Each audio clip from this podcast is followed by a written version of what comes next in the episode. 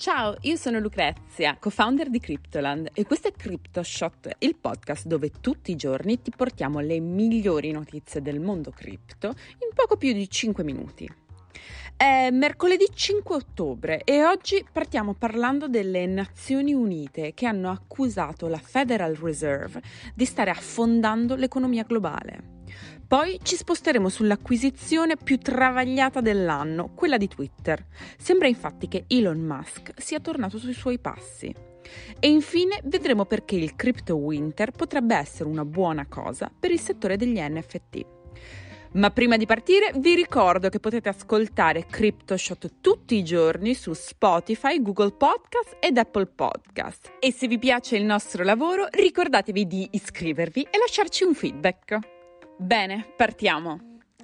La conferenza delle Nazioni Unite sul commercio e lo sviluppo ha lanciato un allarme. Le strategie intraprese da Federal Reserve e altre banche centrali per calmare l'inflazione rischiano di ottenere il risultato opposto e spingere l'economia globale in recessione. L'avvertimento arriva in seguito alla crescente preoccupazione per la fretta con cui la Fed e le sue controparti internazionali stanno aumentando i tassi di interesse, strategia che, se continua di questo passo, rischia di causare danni significativi ai paesi in via di sviluppo. L'Agenzia delle Nazioni Unite ha stimato che l'aumento di un punto percentuale del tasso di interesse da parte della Fed ridurrà la produzione economica nei prossimi tre anni dello 0,5% nei paesi ricchi e dello 0,8% nei paesi poveri. E un ulteriore inasprimento delle politiche arrecherebbe ancora più danni. Per combattere l'inflazione negli Stati Uniti, la Fed a settembre ha alzato i tassi per la quinta volta nel 2022 e se la situazione non dovesse migliorare si prevedono ulteriori aumenti prima della fine dell'anno.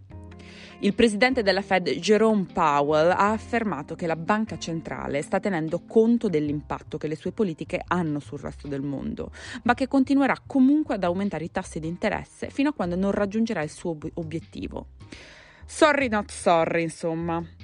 Anche la Banca Centrale Europea e la Banca d'Inghilterra stanno aumentando i tassi di interesse di riferimento più rapidamente rispetto a qualsiasi altro incremento mai registrato dall'inizio degli anni 70. Ma di questo passo, con il dollaro che diventa sempre più forte e le altre valute fiat che perdono sempre più valore, il rischio di provocare una recessione su scala globale diventa concreto. L'Agenzia delle Nazioni Unite ha fatto notare che questa politica ha ben pochi effetti sulla crisi energetica e sui problemi di approvvigionamento. L'agenzia ha consigliato di concentrarsi piuttosto su misure che puntano a controllare gli aumenti di prezzo, osservando come un accordo siglato a luglio tra Russia e Ucraina per consentire di esportare oltre un milione di tonnellate di grano intrappolato nei silos ucraini attraverso il Mar Nero ha contribuito a ridurre i prezzi mondiali dei cereali dell'1,4%. Il rapporto redatto dalle Nazioni Unite non vuole essere punitivo ma costruttivo. Se si continuerà con il quantitative tightening si andrà dritti verso una grave recessione globale che affamerà il 75% del pianeta con conseguenze incontrollabili. Ci troviamo di fronte a un bivio. Il potere finanziario per la prima volta si scontra con le Nazioni Unite, che si ergono a difesa delle famiglie e dei popoli contro politiche monetarie comprensibili, ma sanguinarie per l'economia e per la vita delle persone più povere.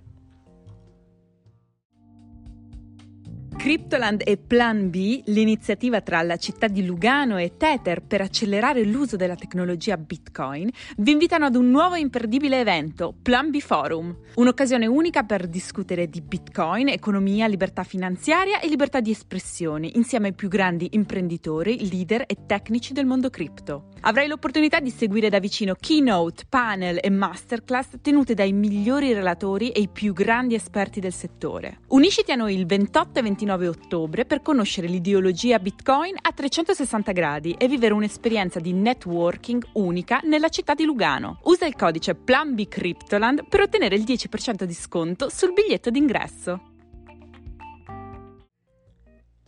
Ed ora ci spostiamo a parlare di uno dei deal più travagliati dell'anno. Con un'inversione a U degna dei migliori piloti di Fast and Furious, lunedì sera Elon Musk ha proposto a Twitter di procedere con l'acquisto del social media rispettando la sua offerta originale di 44 miliardi di dollari. Sembra quindi essere ufficiale. Dopo mesi di avanti e indietro, sì e no, Musk potrebbe diventare ufficialmente il nuovo proprietario di Twitter. Dovrebbe dunque essere archiviata anche la causa intentata da parte della società social media dopo che Musk ha cercato di ritirarsi dall'accordo, citando la mancata trasparenza di Twitter sulla quantità di bot spam, account falsi e sulla salute finanziaria dell'azienda.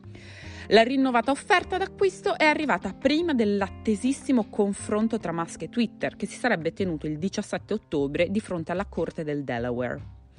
L'accordo metterebbe la persona più ricca del mondo a capo di una delle piattaforme mediatiche più influenti al mondo.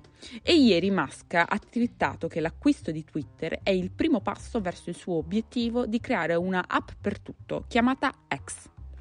Già a giugno Musk aveva anticipato allo staff di Twitter la volontà di creare una super app con diverse funzionalità, un po' come il popolarissimo WeChat in Cina. Non è chiarissimo il motivo per cui Musk abbia scelto di abbandonare la sua battaglia, anche se l'ipotesi più probabile è che il 17 ottobre sarebbe stato chiamato a testimoniare e la causa non stava prendendo una piega a suo favore.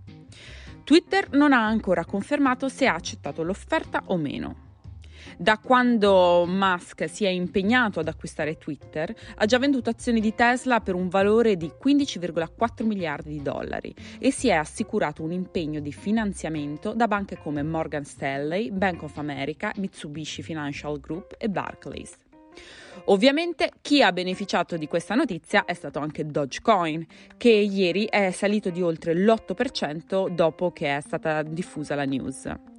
È risaputo che Musk pianifica di creare una funzione di trasferimento di denaro dentro Twitter e in diverse volte ha parlato della possibilità di aggiungere Doge come metodo di pagamento sulla piattaforma. Concludiamo la puntata di oggi dedicando un po' di spazio agli NFT. Con l'arrivo del crypto winter ci siamo tutti resi conto che l'hype attorno agli NFT si è raffreddato un po', tanto che a settembre il volume complessivo delle vendite di NFT è rimasto praticamente piatto.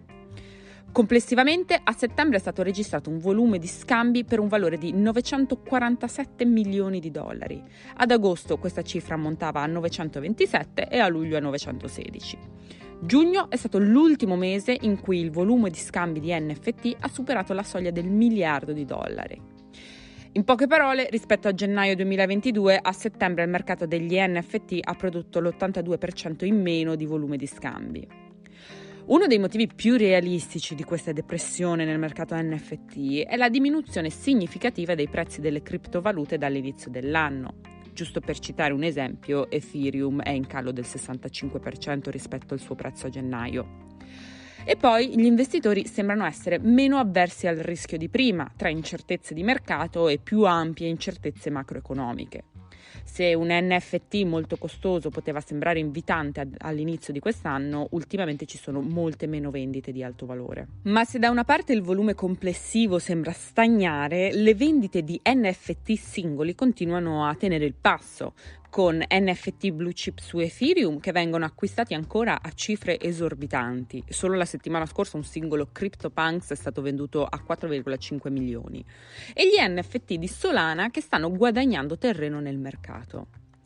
In effetti il numero di scambi di NFT è in costante aumento ultimamente, con circa 8,78 milioni di NFT scambiati. Settembre è il terzo mese dell'anno con il totale mensile più alto finora. Nel corso di questo crypto winter si stanno anche vedendo alcune tendenze interessanti, come ad esempio le vendite di NFT basati su Solana sono aumentate.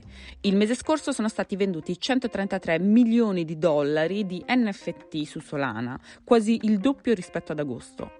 E dall'altra abbiamo l'egemonia di OpenSea sul mercato NFT che sembra essere meno forte, con marketplace rivali come X2Y2 e Magic Eden sempre più vicini per volume organico.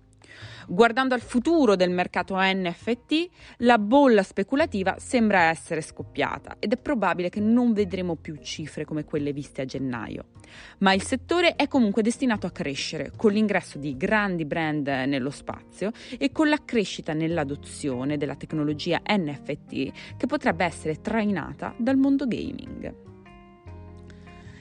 Anche per oggi è tutto. Io sono Lucrezia e vi ringrazio di avermi ascoltata. Vi aspetto domani per un nuovo episodio di CryptoShot. Ciao!